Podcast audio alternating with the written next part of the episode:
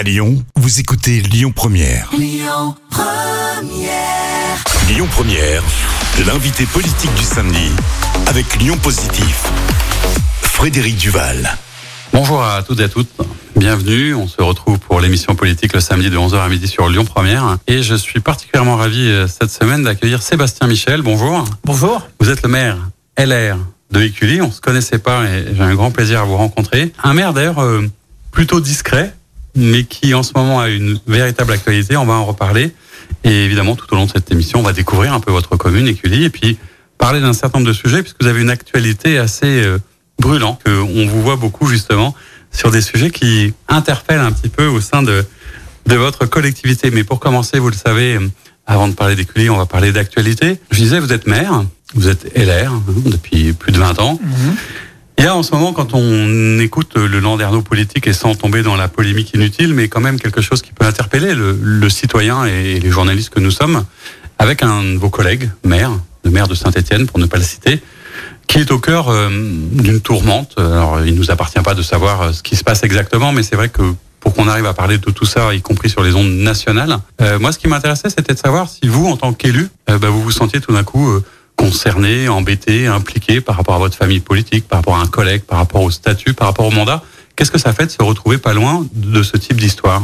Ben, c'est, euh, assez déplorable et lamentable en réalité parce que vous le sous-entendez, je vais le dire plus clairement, euh, on sait très bien que la, vie politique euh, en France souffre d'une image pas forcément toujours flatteuse et on a un certain nombre et même des dizaines de milliers d'élus locaux à essayer de nous bagarrer au quotidien en faveur de l'intérêt général, à faire de notre mieux. On fait pas tout bien, mais on fait de notre mieux.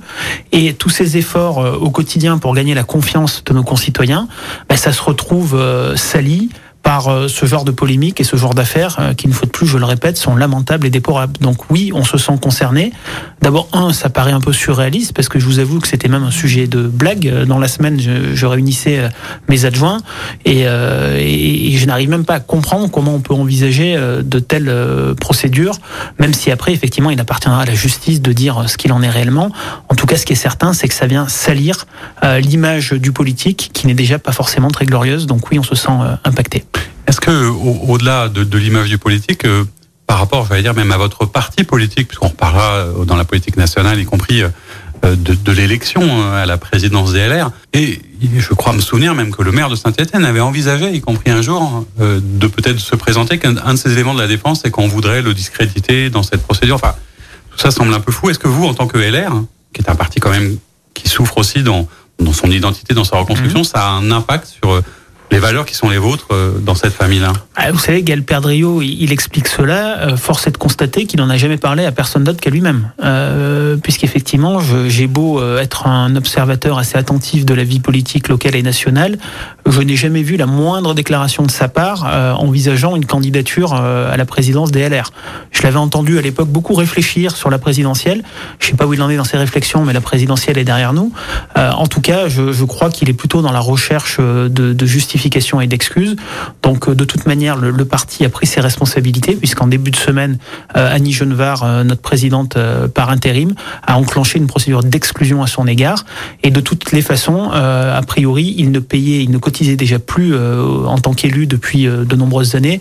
Donc on peut pas dire que l'influence de Gaël Perdriau au sein des LR était particulièrement importante ces dernières années.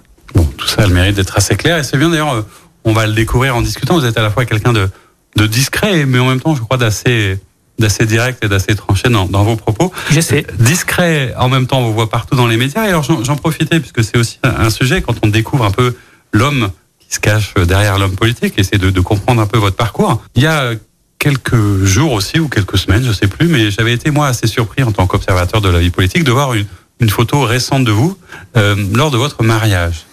Euh, je crois que c'était un article dans le Progrès. Alors, le but, il n'est pas de revenir sur votre vie personnelle, mais en même temps, d'essayer de comprendre, puisque là, on parlait des médias, du rôle des médias, quelle part il y a entre la vie privée, euh, la vie publique euh, est-ce que vous voulez raconter un peu cette histoire Est-ce que c'était fait exprès Est-ce que c'était important Pourquoi vous, ça s'est fait en fait ça? Alors euh, d'abord, effectivement, vous le dites, je suis plutôt quelqu'un de discret et j'ajouterais quelqu'un de pudique. Euh, C'est-à-dire que comme beaucoup euh, de nos concitoyens, euh, je n'aime pas forcément me mettre en scène, ce qui peut paraître antinomique avec le choix d'être élu, Mais en tout cas, c'est une réalité. Je suis plutôt quelqu'un de pudique. Concernant mon mariage, ben, effectivement, j'ai le grand bonheur euh, d'être un jeune marié euh, depuis euh, trois semaines, jour pour jour, euh, et j'en suis bien évidemment ravi. Et euh, il se trouve que le progrès, en l'occurrence, puisque c'était dans la presse locale, m'avait sollicité. Et honnêtement, moi, je ne tenais pas spécialement à me mettre en avant, mais on pouvait considérer que ça intéressait les habitants d'Écully de savoir que leur mère venait de se marier. Donc effectivement, il y a eu un petit article, rien de bouleversant ou des révélations photo, particulières.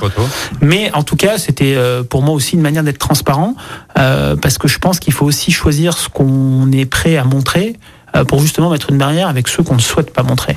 Et donc voilà, j'ai la chance d'une épouse, d'avoir une épouse euh, formidable euh, qui m'épaule énormément, à qui je dois beaucoup.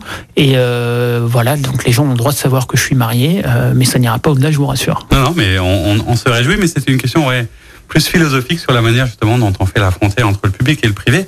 Alors on va partir un petit peu à la, à la découverte de votre parcours, parce que même si vous êtes maire depuis euh, euh, un peu plus de deux ans maintenant, euh, vous êtes un, un nouveau maire, entre guillemets, dans une Mhm. commune éculie.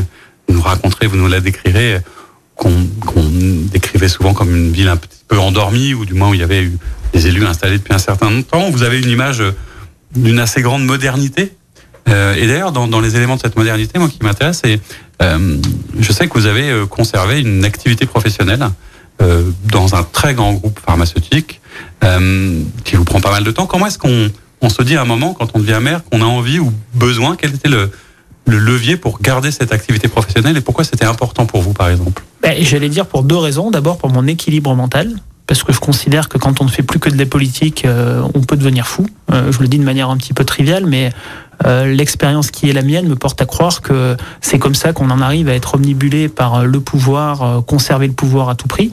Donc en termes d'équilibre, je trouvais ça très bien de garder mon activité euh, professionnelle. Et puis d'autre part, c'est aussi quelque chose qui pour moi est très intéressant parce que ça me permet d'exercer mon mandat local avec beaucoup de liberté.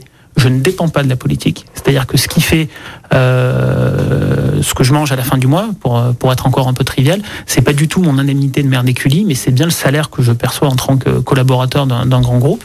Et le dernier élément qui est tout aussi important, c'est que ça m'apporte beaucoup parce que quand on est cadre dirigeant, ce qui est mon cas, et qu'on travaille sur énormément de sujets stratégiques dans un groupe international, ça permet aussi parfois de trouver des solutions dans le cadre d'un mandat local auquel on n'aurait pas forcément pensé et vice versa.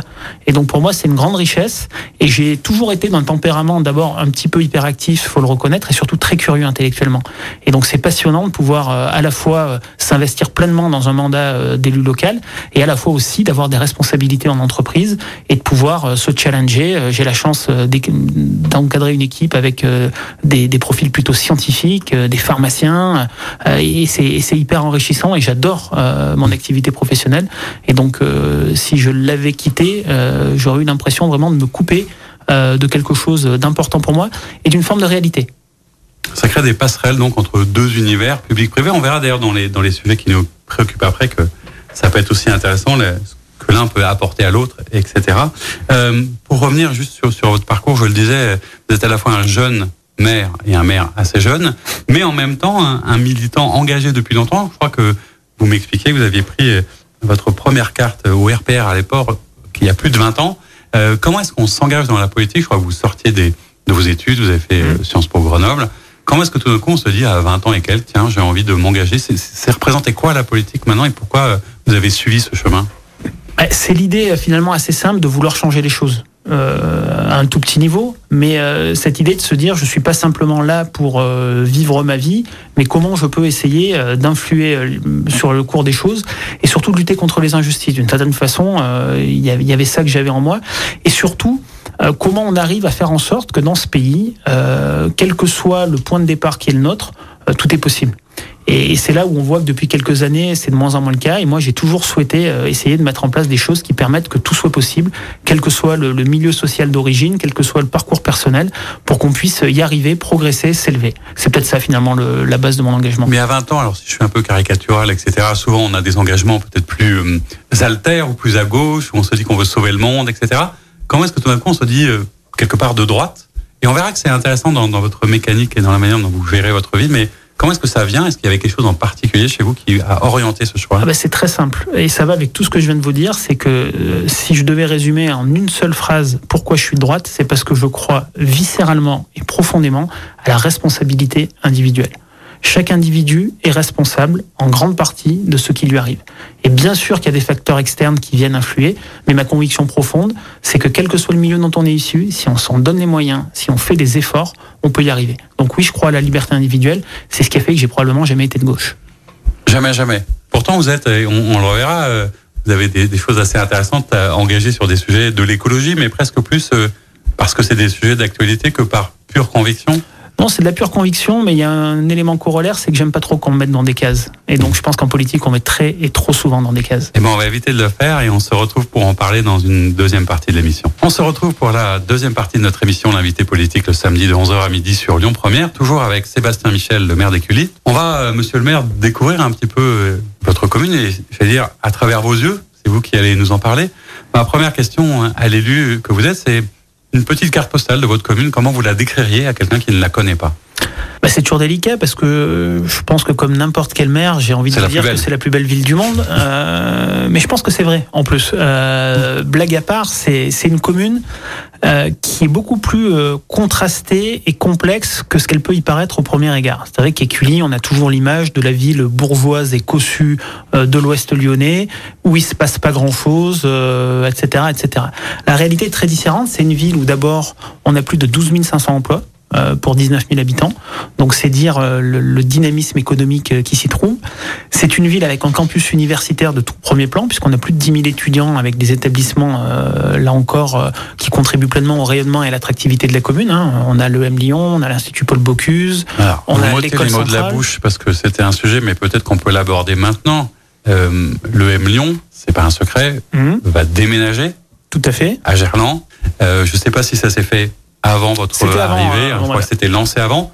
Quand on est maire d'Écully et qu'on a comme ça un campus de notoriété mondiale, mhm. avec ce que ça représente en termes d'étudiants, etc., qui déménage, comment on réagit Qu'est-ce qu'on se pose comme question Et que vont devenir ces locaux? Mais comment faire mieux? Il faut toujours faire mieux. Et donc, on a quelques idées en la matière. On travaille notamment avec euh, la Chambre de commerce et d'industrie qui est propriétaire euh, des bâtiments et des terrains euh, autour du concept de, de campus européen de la sécurité. Et donc, on a déjà commencé à amorcer des vraies réflexions. Et donc, moi, je suis très, très euh, optimiste quant à la suite de ce site. Et surtout, c'est vrai que ça, ça rend un peu triste de voir le million. J'espère juste qu'ils connaîtront un meilleur succès qu'Euronews. Qu'Euronews, on peut pas dire que depuis qu'ils ont quitté Écully il y a quelques années, ça se passe vraiment très bien pour eux. Je le dis avec le sourire, mais on a la chance à EM Lyon d'avoir euh, une, une remarquable dirigeante en la personne d'Isabelle Huot, avec qui j'échange très régulièrement. Et on continue d'avoir de beaux partenariats avec EM Lyon. Et donc, oui, ça fera un petit arrachement euh, au cœur. Mais derrière, euh, j'essaie de toujours voir le positif et ça nous offre un magnifique terrain de jeu pour imaginer euh, quelque chose de très novateur et qui contribue encore plus au rayonnement. Donc je le disais, il y a aussi toute cette partie-là, rayonnement, attractivité. On a le site mondial du groupe SEB, le siège mondial du groupe SEB, ce qui est là aussi n'est pas euh, anecdotique. Et puis, ce qui est profondément euh, méconnu, c'est que Écully dispose de près de 28% de logement social. Et donc, il y a une vraie mixité sur cette commune. et je vous vois avec un regard étonné. Oui, parce que je traverse régulièrement votre commune, que j'aime beaucoup et j'apprécie, mais c'est vrai que je n'aurais pas imaginé qui est méconnue et c'est une vraie fierté parce que ça prouve euh, d'une certaine façon qu'on peut euh, aussi euh, avoir un équilibre certain et une vraie mixité sociale. Et donc on y veille, on y travaille et, et ça se passe globalement très très bien à Écully. Et, et puis surtout Écully, c'est aussi ce, ce, petit cœur de ville, ce cœur de village comme je l'appelle, avec ces petits commerces de bouche. Mmh. Et j'allais dire c'est une ville à taille humaine. Et c'est ce qui est passionnant, c'est que sur une ville de cette taille, on a un contact qui est direct avec la population, avec les acteurs du territoire. Et en tout cas, euh, moi, je suis très très fier que les Éculois euh, m'aient fait confiance parce que c'est vraiment une ville qui est euh, qui est remarquable, qui est intéressante à bien des et dont j'apprends beaucoup chaque jour et dont surtout j'essaie de prendre grand soin chaque jour pour la laisser le jour où je devrais la laisser à mon successeur ou à ma successeur, si possible dans un encore meilleur état que, celle dont je l'ai trouvée, puisqu'on est finalement que des héritiers de ceux qui nous ont précédés et cette notion de transmission, elle m'est chère également. Quelle était votre euh, histoire d'ailleurs avec cette commune? Comment est-ce que vous vous êtes retrouvé euh, oh, bah, C'est une histoire euh, qui est assez singulière. je suis arrivé à Écully pour travailler à la mairie en en voyant une petite annonce dans la Gazette des communes. Donc vous voyez, il n'y a rien qui me, qui me prédisposait à en devenir maire. Et c'était il y a un peu plus de dix ans. Et, et lorsque je suis arrivé à Écully, j'ai eu immédiatement un coup de cœur pour cette ville. J'en suis littéralement tombé amoureux parce qu'il y a ce côté aussi que j'évoquais pas à l'instant, mais qui est très vert. C'est que c'est l'une des, ça a été pendant des années, des années la seule ville de la métropole à avoir le label 4 fleurs. On a eu le, Grand Prix de l'arbre il, y a, il y a quelques années de cela, et donc on a un patrimoine environnemental qui est assez exceptionnel. Et ça se retrouve dans la devise de la ville, qui au final finalement résume parfaitement les choses, puisque pour ceux qui ont fait du latin, c'est Saint-Père Virescens, autrement dit toujours verdoyante. Et je crois que c'est aussi un, bon résumé de ce qu'est Écully. Alors quand on, arrive, quand on prend la, succession d'un d'un premier édile qui était installé depuis assez longtemps, hein, je crois qu'il a souhaité que ce soit mon parti vous, je ne sais plus exactement comment ça s'est fait, mais j'ai l'impression que il avait peut-être choisi le fait qu'il avait envie que vous lui succédiez. Euh, comment est-ce qu'on réinvente, si c'est possible, le mandat de maire? Quel était votre projet pour cette commune? Quelles étaient vos priorités? Ben, Mon projet, je le disais d'abord, c'est de rester fidèle à, notre histoire. Et effectivement, euh, il ne faut pas vouloir à tout prix euh, bousculer les choses, tout révolutionner, parce qu'il y avait beaucoup de choses qui fonctionnaient très très bien à Écully, euh, grâce à mon prédécesseur, dont j'ai été le premier adjoint. Et donc j'avais aussi un petit peu contribué. quand je suis arrivé, j'ai tout simplement essayé d'être sincère avec les convictions qui sont les miennes et qui m'animent. Et donc on a articulé avec toute l'équipe qui m'entoure, puisque c'est un travail collectif, hein, un maire sans son équipe, il ne peut rien faire. On a décliné trois priorités qui, dans l'ordre, sont un, l'éducation, deux, la transition écologique, et trois, la sécurité. Et, euh, et c'est vrai que du coup, ça apporte sans doute, en tout cas c'est ce que j'entends, une forme de modernité, une forme de renouveau, mais pour autant, on reste fidèle à ce qui se faisait aussi auparavant, euh, en ayant justement euh, cette priorité pour la sécurité, et puis surtout en faisant tout cela en étant extrêmement respectueux de l'argent public. On est une ville qui aujourd'hui a zéro euro de dette, et je peux vous dire qu'à l'heure où les taux de d'intérêt euh, évoluent plutôt dans le mauvais sens, c'est aussi un, gage de bonne gestion. Et on est euh, très très parcimonieux dans la manière dont on dépense l'argent public. On gère toujours chaque euro comme si c'était le nôtre. Alors ça, ça fait peut-être une passerelle d'ailleurs avant qu'on rentre dans le détail de, de vos priorités dans cet ordre, hein, éducation, transition écologique, sécurité. Souvent, on se dit dans une ville de droite, c'est le contraire. On commence par la sécurité. Et qu'est-ce qui explique que vous ayez mis comme ça euh, l'éducation en premier D'autant, et, nos auditeurs le savent maintenant, que hum, l'éducation nationale gère beaucoup de choses. Le maire a des marges de manœuvre, mais pas forcément tant que ça. Mais si quand même, pourquoi est-ce que l'éducation est en premier dans votre projet? Parce que c'est la base de tout. Et que vous pouvez le tourner dans tous les sens. Sans éducation, il n'y a pas de vie en société possible. Et, je considère que si on veut euh, traiter à long terme les problèmes du pays, ça passera par l'éducation. Parce que si on veut euh, pouvoir préparer ou en tout cas rassembler les, conditions d'une société plus apaisée où on vit mieux ensemble, ça passera par l'éducation. Parce que c'est avec les jeunes d'aujourd'hui qu'on prépare la, société de demain, avec les enfants.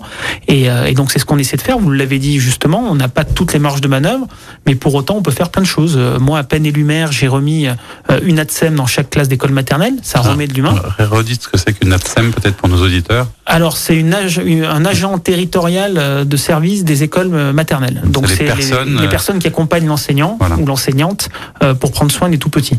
Et donc effectivement, alors que ça n'était plus le cas, j'ai remis une ATSEM dans chaque classe euh, maternelle pour avoir cette euh, prise en charge optimisée des enfants.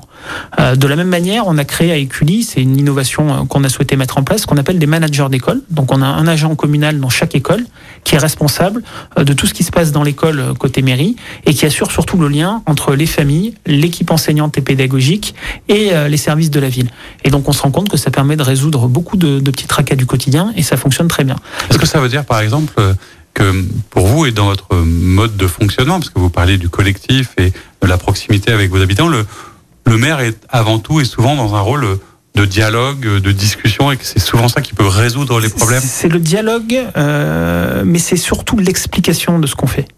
Euh, C'est-à-dire que là, on pourra peut-être en reparler tout à l'heure, mais je pense que ce qui tue euh, la politique depuis de nombreuses années, c'est qu'on a des élus qui passent leur journée à dire aux gens ce qu'ils veulent entendre moralité. Sans assumer exactement ce qui devrait être quand c'est compliqué. Et moralité, aujourd'hui, on n'a jamais eu une telle défiance euh, de la part de nos concitoyens vis-à-vis des élus.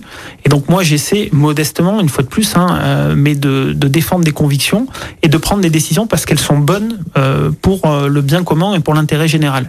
Alors, ça me vaut parfois, d'ailleurs, des, des, engueulades, hein, puisqu'on dit toujours que le maire est à portée d'engueulade de, de, mes concitoyens. À portée de baffe, on dit aussi. À portée, ça, j'ai pas encore eu droit et, j'espère que je pourrai. Non, parce que c'est un sujet, je, je, le disais de, sous forme badine, mais c'est vrai que dans une société, et on en reparlera sur les enjeux de sécurité de plus en plus je ne sais pas si elle est de plus en plus violente, mais en tout cas, ou quelque part, elle est de plus en plus individualiste. Mhm. Les maires, hein, la fonction de maire a été fortement impactée. Et vous avez de nombreux collègues qui sont euh, soit giflés, soit insultés. Enfin, c'est un vrai sujet aussi bah, du, collectif et du vivre ensemble. J'ai moi-même été menacé de mort, hein, donc je vois bien euh, ce dont, dont, dont, vous parlez.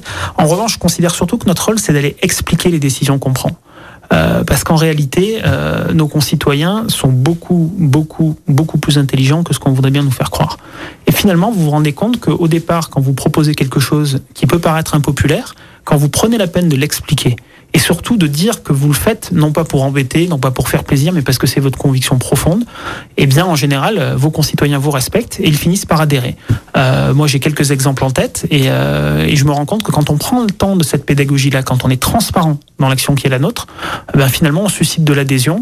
Et donc c'est ce que j'essaie de faire euh, jour après jour à Écully et euh, les retours que, que j'en ai pour l'instant euh, me laissent à penser qu'on se débrouille pas si mal. Choisir et expliquer ses choix. Moi, c'était souvent comme ça que je définissais le rôle du politique. Je crois que c'est essentiel. c'est un assez bon résumé, je pense. Dans l'école, pour, pour continuer, parce que c'est assez intéressant et il y a quelque chose d'un peu contre contre-intuitif avec une forme de modernité, mais je suis sûr qu'il y a une explication. On parlait du, du périscolaire aussi. Mhm. C'est tout ce qui se passe en dehors de l'enseignement. Et vous avez remis, par exemple, dans ces activités euh, périscolaires, l'enseignement, une sensibilisation au grec et au latin. Exactement. Pourquoi? Parce que d'abord, un, je suis un latiniste patenté et j'en garde un excellent souvenir. Non, mais plus sérieusement, euh, quand vous vous promenez dans Lyon, vous avez le théâtre antique de Fourvière. Euh, Lyon est une ville gallo-romaine par essence. Et je crois qu'il est important euh, de transmettre aux plus jeunes générations d'où l'on vient, en fait. Parce qu'on voit bien qu'on est dans une période où on hystérise le débat en permanence, notamment sur l'histoire. Et, et, moi, ça me paraissait être plutôt malin et intelligent de revenir aux sources de notre civilisation pour que justement on apprenne euh, à nos plus jeunes euh, concitoyens euh, d'où ils viennent. Et, et puis en plus, il y a un truc qui est pas anecdotique, c'est que quand vous faites du latin ou du grec, ça vous apprend à mieux écrire le français, puisque le français est directement issu, comme chacun sait, du latin.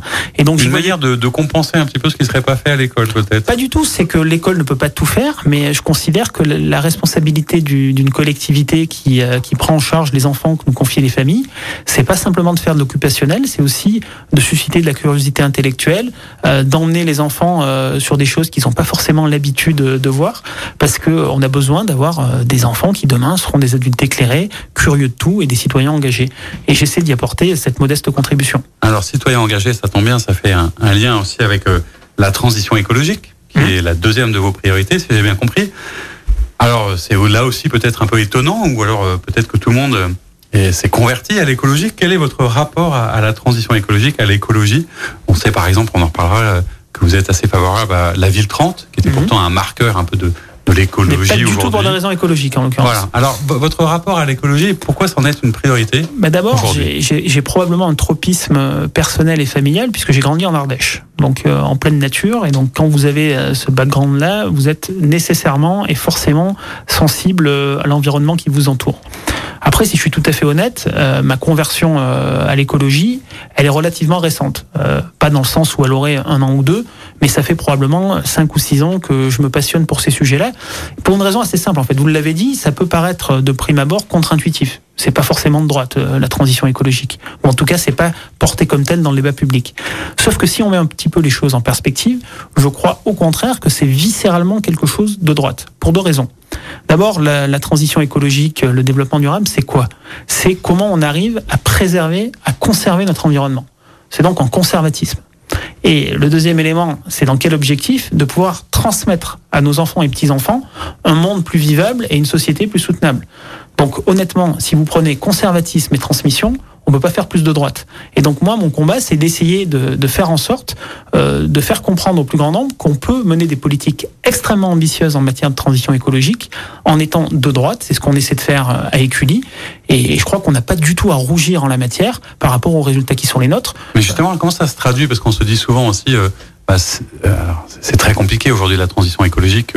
on se dit que chacun, on peut rien faire et en même temps, si personne ne fait rien, il se passe rien. Mais comment est-ce que, à l'échelon local, vous avez le sentiment concrètement vous pouvez mettre en place bah, quelque chose Déjà, euh, sur une chose toute simple, c'est qu'aujourd'hui, on a un plan pluriannuel d'investissement sur la commune qui est doté à hauteur de 15 millions d'euros et on consacre la moitié de cette enveloppe à la rénovation énergétique de nos bâtiments. Donc ça, c'est du concret. C'est c'est pas des grands euh, débats, c'est pas des grandes envolées lyriques, mais c'est efficace. Et le deuxième élément, c'est de travailler sur les sujets euh, de mobilité. Et là, on se rend compte qu'on a mis en place à Écully, on a souhaité euh, porter énormément d'ambition sur le développement des modes doux, notamment le, le, la pratique du vélo. Et puis, au-delà de ça, aussi travailler sur les transports en commun afin de pouvoir favoriser le report modal entre la voiture et les transports en commun, qui, comme chacun sait, sont plus vertueux en matière d'environnement. Justement, question qui était aussi d'actualité. Hein. Le 1er septembre, je crois, est entrée en vigueur la, la ZFE critère 5 dans un certain nombre de communes, dont Lyon.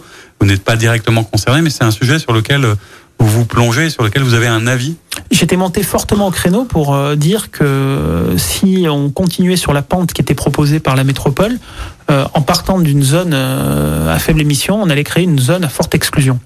Et en réalité, on se rend compte qu'avec cette volonté qui était celle de l'exécutif métropolitain de bannir les diesels dès 2026, donc les critères 2, c'était rien que pour la commune qui est la mienne à Écully, 75% du parc automobile à renouveler à échéance de 4 ans, ce qui était littéralement impossible. Donc c'est pour ça qu'il faut se bagarrer sur ces sujets-là pour avoir des alternatives, des propositions et accompagner nos concitoyens. Moi, je crois plutôt qu'il faut convaincre que contraindre.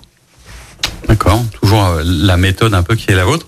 On va reparler de tout ça, on va parler du coup aussi évidemment de la, sécurité, mais je vais dire euh, à, mi-chemin de la politique nationale et de la politique locale, et puis on parlera de votre actualité récente autour de ces fameux 36 heures en 4 jours qui font beaucoup parler. Et à tout de suite pour la suite de notre émission. On se retrouve pour la troisième partie de notre émission L'invité politique le samedi de 11h à midi sur Lyon Première, toujours avec Sébastien Michel, le maire d'Écully. On a parlé d'un certain nombre de sujets, on a mieux découvert votre commune, on a découvert qu'on pouvait être de droite et écolo, ce qui est quand même pas inintéressant, mais en même temps s'intéresser à des questions qui sont essentielles, qui sont les enjeux de sécurité. Mhm. Euh, et je disais tout à l'heure un peu en, en que c'était pas forcément en premier, mais quand même là.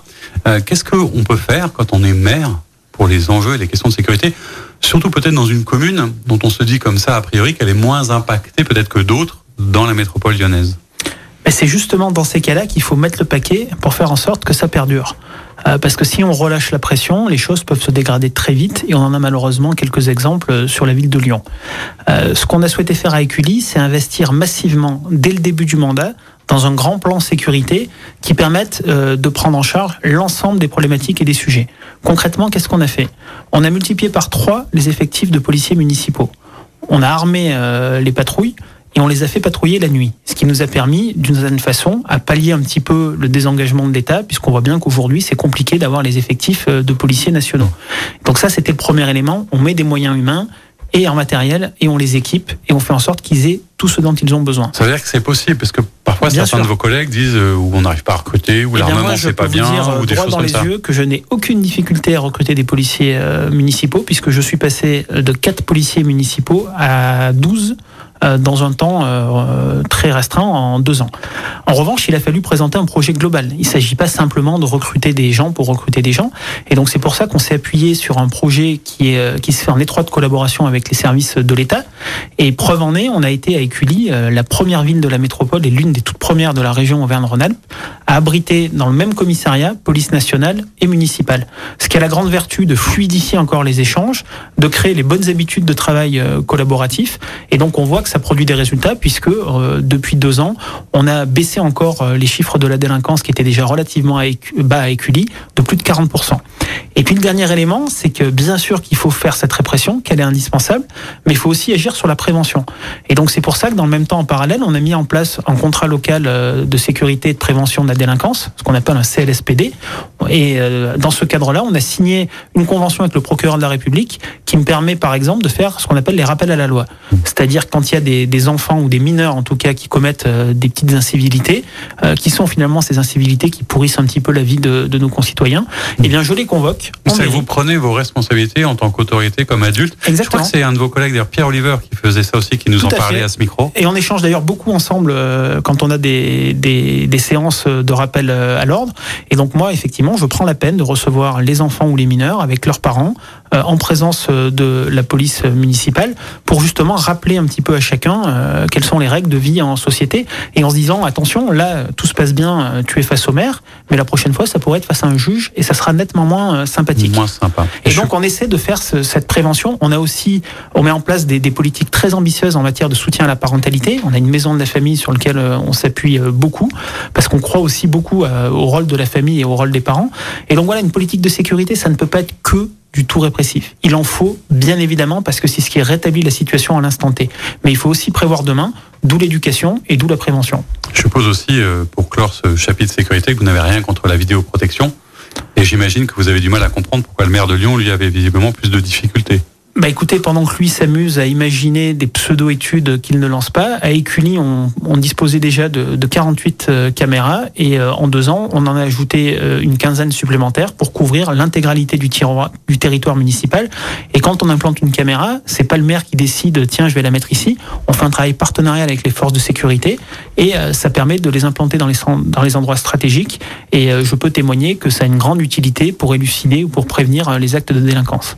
Alors on va parler un peu de politique nationale, de la, la rentrée, de, l'inflation, d'un certain nombre de difficultés, de la rentrée sociale et politique, parce que on parle beaucoup de vous ces jours-ci, puisque vous avez pris une initiative à travers une lettre ouverte? Alors c'est intéressant parce qu'on va pouvoir mélanger la future élection du président DLR avec le sujet que vous avez abordé. Vous avez fait une lettre ouverte dans laquelle vous avez dit qu'il serait peut-être pas inintéressant de faire euh, travailler les gens 4 jours, mais 36 heures. 36 heures et 4 jours. C'est-à-dire que vous avez inventer un concept, c'est plus simplement 4 jours, c'est plus 32 heures, c'est 36 heures pour 4 jours. Qu'est-ce qui se cache derrière cette idée un peu étrange? Ben, D'abord, ce qui se cache derrière cette idée étrange, c'est le fait que je regrette que depuis une quinzaine d'années, euh, chez les républicains, on ne produise plus d'idées. La dernière idée vraiment marquante, notamment sur le sujet du travail, c'était la défiscalisation des heures supplémentaires, et c'était en 2007 sous Nicolas Sarkozy voyez un petit peu euh, le temps qui s'est écoulé depuis. Et donc l'idée, c'est de se dire, euh, ça part quelque part d'une colère que partagent de très nombreux militants et adhérents et élus. Euh, et je fais partie de ceux euh, qui pensent qu'on ne peut pas se résoudre à continuer à décliner, à perdre des élections euh, nationales et qu'il faut euh, inverser la tendance. Et pour moi, ça passera uniquement par la production d'idées nouvelles. Il faut travailler, il faut produire de l'idée. C'est le rôle d'un parti politique parce que finalement, ça fait une quinzaine d'années qu'on fait que de la tactique et qu'on prépare la prochaine élection. Résultat, on n'a pas gagné une élection euh, présidentielle depuis 2007. Et donc, fort de ce constat-là, euh, on voit qu'aujourd'hui, euh, il se passe énormément de choses dans notre société sur la relation qu'on a au travail. Moi, je le vois à la fois en mairie, mais je le vois également euh, dans mon entreprise, enfin dans l'entreprise dans laquelle euh, je travaille. Cette idée, elle est pour l'entreprise privée comme pour les collectivités. Vous avez envie de la mettre en place, y compris dans votre commune. Exactement. Dans ma commune, j'ai même amorcé le mouvement, puisque depuis quelques mois, on a mis en place la semaine de 4 jours et demi pour justement expérimenter et voir si ça peut être positif de permettre à nos agents de concentrer leurs heures de travail sur 4 jours et demi. Et on se rend compte que c'est très positif parce que d'une part, on sent bien que dans ce pays aujourd'hui, on travaille plus assez. Et j'en veux pour preuve que euh, on n'arrive plus à recruter. Je ne sais pas où vous étiez en vacances, mais euh, moi j'étais dans le sud de l'Ardèche, très beau département, euh, et effectivement les hôtels, restaurants n'étaient pas ouverts tous les jours. Vous allez dans le commerce, on n'arrive plus à trouver des, collaborateurs. Vous allez dans l'industrie, c'est la même chose. Et donc aujourd'hui, on n'arrive plus à recruter, donc il faut travailler plus. Ça c'est le premier élément. Et, je fais partie de ceux, et c'est aussi pour ça que je suis de droite sans doute, qui considèrent que le travail c'est quelque chose qui élève, qui grandit, et non pas quelque chose qui avilit. Ça c'est le premier élément. Mais le deuxième élément, c'est croire aujourd'hui qu'on peut continuer à, imaginer euh, notre économie et notre relation au travail telle qu'elle l'a toujours été, euh, ben ça marchera plus. On voit bien, on sent bien qu'il y a une aspiration profonde chez nos concitoyens, chez les jeunes, mais pas que, d'avoir un meilleur équilibre entre la vie professionnelle et la vie personnelle. Et c'est ce que permet cette mesure. Finalement, si je devais la résumer, je dirais qu'il s'agit de travailler plus et vivre mieux. Et je crois que c'est une manière de répondre de manière sans doute originale, puisque je suis moi-même surpris du retentissement euh, et de l'écho que, que, que, génère cette proposition, alors que finalement c'est du bon sens et que déjà de nombreuses entreprises euh, fonctionnent comme cela. Tout près de chez nous, on a ldlc.com qui a mis en place la, la semaine de 4 jours 32 heures. Mmh. et on sent que et on voit qu'il y a des résultats euh, extrêmement visiblement à chaque fois qu'il qu en parle le patron de LDLC dit combien ça, ça a été efficace. Ce qui est intéressant peut-être c'est et c'est là où on, on peut peut-être créer une passerelle, parce qu'on évoquait votre activité professionnelle dans, dans, une entreprise, et on se dit, euh, tiens, un chef d'entreprise ou quelqu'un qui est dans une entreprise, qui est aussi maire, est-ce qu'il veut pas mélanger, euh, je vais dire, des techniques de management de l'entreprise dans le service public local? Est-ce que c'est compatible? Est-ce qu'il n'y a pas, comme on l'entend parfois, peut-être des syndicats qui vont se dire 9 heures, c'est trop. Enfin, vous voyez comment est-ce qu'on crée cette espèce de distinction entre le public et le privé? Est-ce que ça vous pose pas une difficulté ça? Ben, Ça me pose pas de difficulté pour la raison euh, évidente qui est qu'on ne gère pas une collectivité comme une entreprise. Ça, c'est le préalable. Et j'ai été très clair euh, avec euh, les agents municipaux lorsque j'ai pris la responsabilité de maire. Pour autant, je crois qu'il y a des choses qu'on peut essayer, non pas de transposer, mais en tout cas dont on peut s'inspirer. Je vais vous prendre un exemple très basique, mais depuis que je suis maire, chaque année, le début août, fin, fin août, pardon, la dernière semaine d'août, j'organise un séminaire avec l'ensemble des agents de la ville où on trace un petit peu des perspectives sur l'année à venir, on fait le bilan de l'année écoulée et on essaie de donner du sens à l'action qui est la nôtre. Ben, je me suis rendu compte que ça n'avait jamais été fait. Et donc, vous voyez, il y a sans doute des petites choses qu'on peut transposer. Et ensuite, il y a, il y a une exigence aussi euh, qui doit être omniprésente, parce qu'on voit bien que de la même manière que le politique n'a pas forcément bonne presse, euh, les fonctionnaires sont très souvent critiqués, alors même qu'ils effectuent un travail remarquable au service de l'intérêt général. Et donc, moi, j'ai envie aussi de valoriser le boulot qui est fait par, par tous les agents de la ville au quotidien. Et donc, ça, ça demande d'élever encore l'exigence. Et je le résume souvent comme ça, je dis, vous devez vraiment gérer l'argent euh, public, donc l'argent des éculois, comme si c'était le vôtre, et rendre le service public comme si vous adressiez à, votre mère, euh, à votre frère, euh, à votre enfant. Et si on arrive à faire tout ça, ben, je crois qu'on sera capable de, de, réinventer le service public du 21e ou du 22e siècle, soyons ambitieux. Mais blague à part, je pense qu'on a aussi besoin de moderniser nos collectivités, et surtout, je pense que nos, nos agents y aspirent. Parce que quand vous apportez de la modernité, vous arrivez à donner du sens et surtout à donner de la reconnaissance. Parce que je crois qu'on est tous, euh, autant que nous sommes, sensibles à cette reconnaissance et on vit dans une société où on manque parfois cruellement de reconnaissance. Et donc j'essaie aussi d'en donner au quotidien euh, aux agents de la ville. Bon, on va suivre ça en tout cas avec intérêt pour voir comment ça se met en place euh, à la fois ailleurs et évidemment dans votre ville. On parlait très rapidement, justement, puisque c'est de là qu'est partie cette idée de cette lettre ouverte aux militants LR. Euh, au mois de décembre, euh, il y aura donc l'élection d'un nouveau président. Laurent Vauquier, euh, puisqu'on est concerné dans la région, a laissé passer son tour. Euh, on a trois candidats, euh, Ciotti, Pradier, Rotaillot, une droite identitaire, une droite libérale, une droite, je sais pas, sociale peut-être. Enfin, c'est assez complexe à, à déchiffrer. Est-ce que vous, vous avez un avis? Est-ce que vous allez vous positionner? Est-ce que vous êtes concerné par ce débat? Est-ce que c'est important d'avoir un nouveau président LR qui ressemble et qui rassemble la droite? Ben, J'allais dire, c'est la dernière chance avant la disparition. Donc soit on le fait, soit on disparaît. Euh, donc ça c'est le premier élément. Et oui, je vais m'y intéresser, c'est tout le sens de cette lettre ouverte. Et j'attends de voir un petit peu les, les, réactions que ça pourra générer euh, de la part de ces différents candidats. Et euh, ce que j'observe, moi, et ce qui peut m'inquiéter, c'est qu'on sent qu'on est toujours euh, sur ce sujet. Est-ce qu'on doit être plus proche euh, du président de la République? Est-ce qu'on doit être plus proche du Rassemblement national? Euh, Le sujet qui doit nous, nous animer, ça n'est pas de, de fixer une ligne politique. Ça, ça sera le rôle du parti après. Et il faudra le faire de manière collective. Le sujet, c'est comment on se remet en ordre de bataille, comment on est capable de produire des idées pour que ce soit les autres qui se positionnent sur nos idées et non pas nous qui courions euh, un coup après l'extrême droite, un coup après euh, Emmanuel Macron et sa majorité. Il faut et repartir ça, des fondamentaux. C'est-à-dire que pour vous, il faut remettre l'église au centre du village, comme on dit, recréer des, des, propositions, vous remettre sur vos valeurs je, et vous verrez bien si ça marche. Quoi. De tout ce qui s'est passé au, au, début des années 2000, euh, où euh, à chaque fois que le président euh, de l'UMP de l'époque, Nicolas Sarkozy, euh, proposait une idée, tout le débat public national s'articulait autour de cette idée et se positionnait en faveur ou contre cette idée. Aujourd'hui, c'est l'inverse, on court après les idées des autres. Ben non, affirmons les nôtres, défendons-les, testons-les, et c'est aussi comme ça, je crois, qu'on pourra regagner la confiance de nos concitoyens. Ben, on va suivre ça aussi avec intérêt. Alors, euh, on est samedi, le lendemain c'est dimanche. Euh, on voit combien vous êtes à la fois engagé et passionné, mais je vais dire que c'est sans doute un point commun, moi, qui continue de me fasciner euh, avec tous les élus qu'on reçoit, hein, à la fois l'amour de, de, sa commune et l'engagement et l'implication. Je crois que c'est quand même aussi ce qu'on veut montrer à travers cette émission, c'est l'importance de la politique locale. Qu'est-ce qu'on fait Qu'est-ce que fait un maire qu'est-ce que vous, vous faites quand vous ne faites pas de politique ou quand vous n'êtes plus maire, si tant est que ce soit possible alors déjà, d'abord, le dimanche, pour moi, c'est le jour sacré euh, que je consacre euh, à mon épouse et à ma vie personnelle. C'est-à-dire que quand vous êtes mère, vous êtes très sollicité euh, un peu partout. Mais le dimanche, euh, on a un deal qui est que c'est notre journée à nous. Donc ça, c'est le premier élément. Alors, sauf euh, cas particulier, avec des cérémonies, des commémorations militaires et autres. Mais sinon, le dimanche, c'est sacré. Le deuxième truc qui est sacré pour moi le dimanche, c'est que je cours. Je oui, dire, est-ce qu'on a une passion, ah, oui, est-ce qu'on a le temps de s'occuper de soi un peu D'abord, ben, il faut, parce que je reviens à cette nécessité d'avoir un équilibre euh, global. Et donc moi, je cours beaucoup. Et donc le dimanche, euh, vous avez de grandes chances de me croiser euh, sur les quais à Lyon. De, de manière assez compétitive, hein, parce que vous me parliez de vos chronos, c'est pas rien quand même. Ah ben moi j'aime la compétition depuis. Il y a le Running Lyon d'ailleurs, vous y participez. Voilà, je prépare, je prépare le Running Lyon qui aura lieu dans, dans 15 jours. Donc je suis en phase finale de la préparation du semi-marathon et, et, et j'espère pouvoir battre mon record parce que je suis animé aussi par cet esprit de compétition et cette volonté de toujours me dépasser. Donc voilà, je fais beaucoup de sport le dimanche. Est-ce que vous avez une, une autre passion à oublier Est-ce que vous avez eu un livre de chevet qui vous a marqué cet été, si on a encore le temps de lire?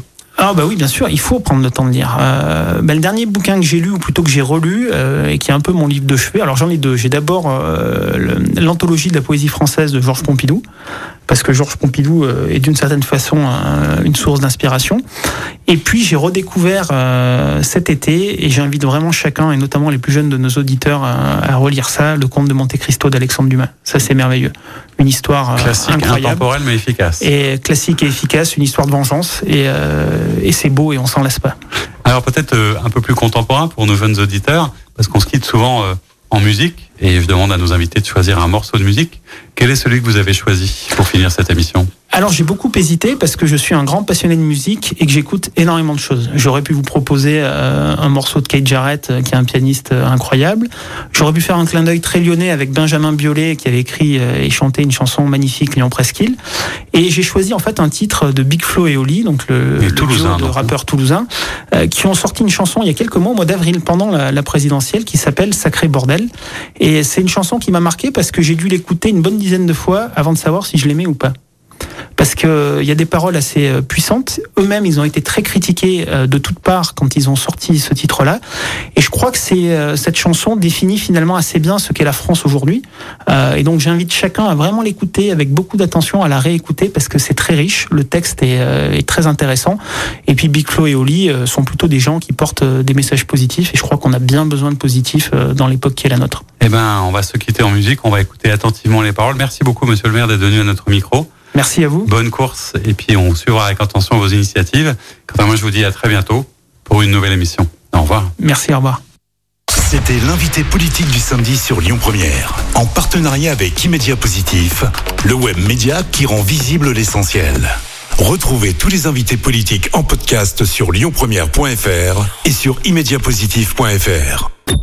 Écoutez votre radio Lyon Première en direct sur l'application Lyon Première, lyonpremière.fr et bien sûr à Lyon sur 90.2 FM et en DAB+. Lyon Première